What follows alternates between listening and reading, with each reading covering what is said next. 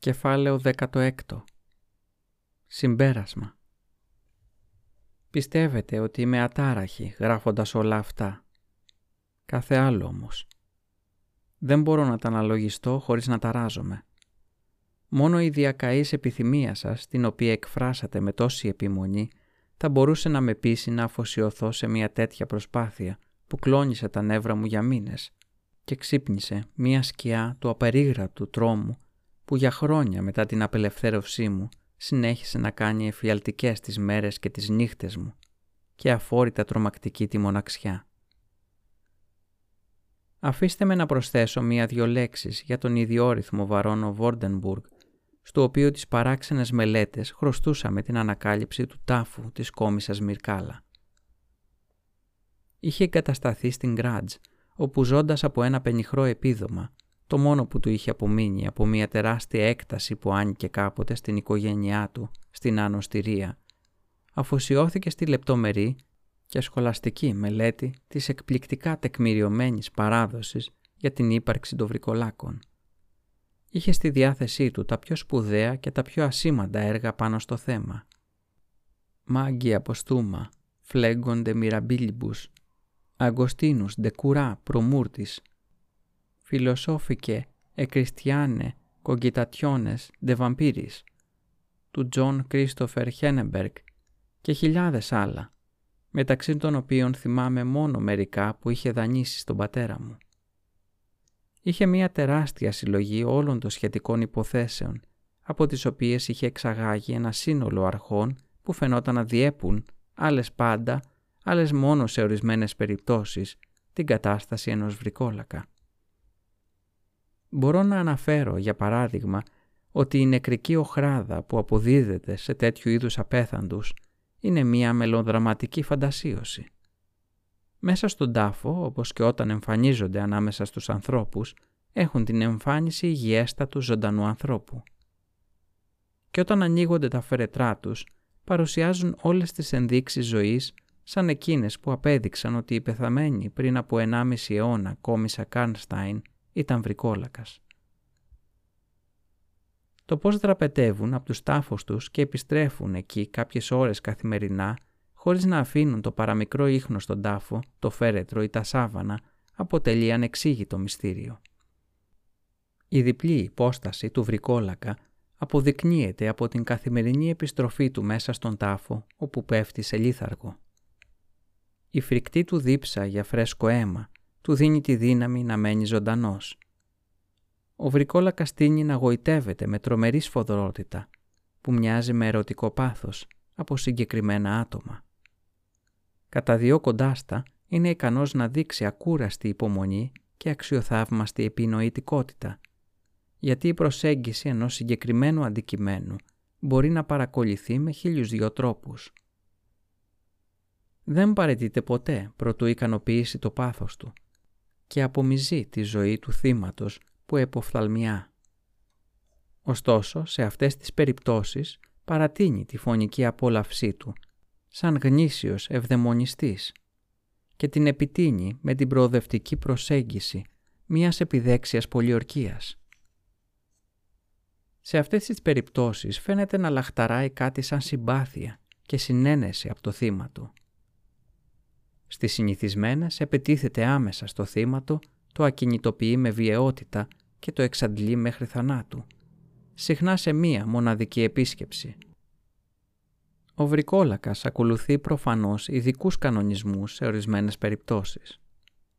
Στη δεδομένη περίπτωση που περιέγραψα, η Μυρκάλα φαινόταν περιορισμένη σε ένα όνομα που αν δεν ήταν το αληθινό της, έπρεπε τουλάχιστον να περιέχει όλα τα γράμματα που το συνέθεταν.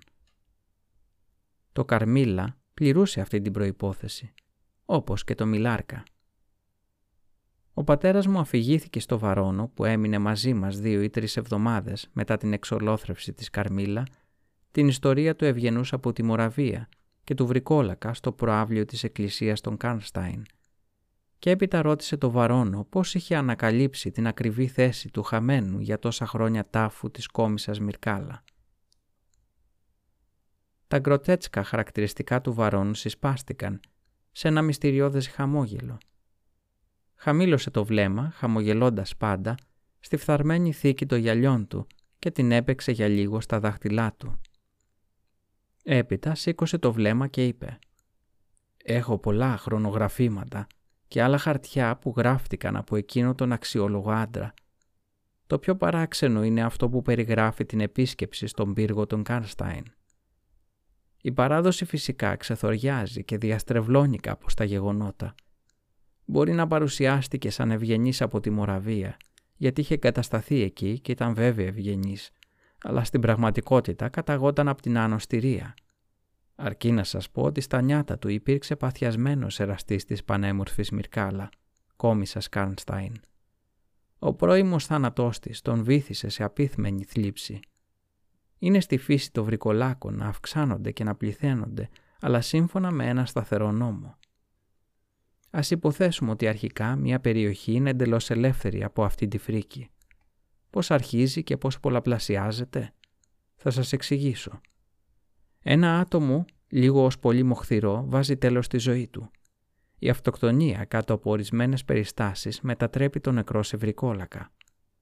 Αυτό το φάντασμα επισκέπτεται ζωντανούς ανθρώπους στα όνειρά τους. Αυτοί πεθαίνουν και σχεδόν πάντα μέσα στον τάφο τους μετατρέπονται σε βρικόλακες.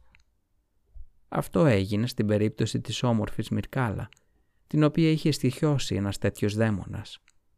Ο προγονός μου, ο Βόρντενμπουργκ, του οποίου το τίτλο φέρω ακόμα, το ανακάλυψε σύντομα αυτό και στην πορεία της μελέτης στην οποία αφοσιώθηκε έμαθε πολύ περισσότερα.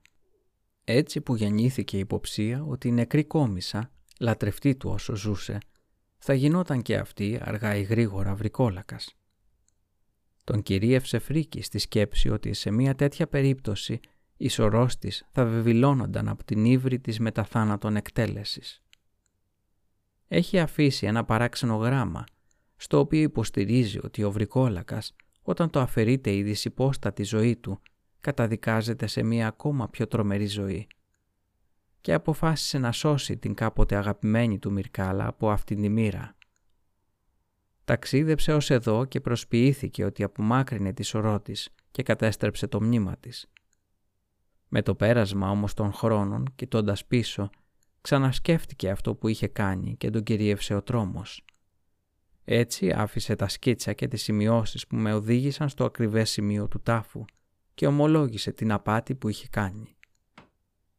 Αν σκόπευε να επανορθώσει ο ίδιος, τον πρόλαβε ο θάνατος και έτσι το χέρι ενός μακρινού απογόνου, δυστυχώς πολύ αργά για πολλούς ανθρώπους, οδήγησε τους διώκτες στη φωλιά του κτίνους.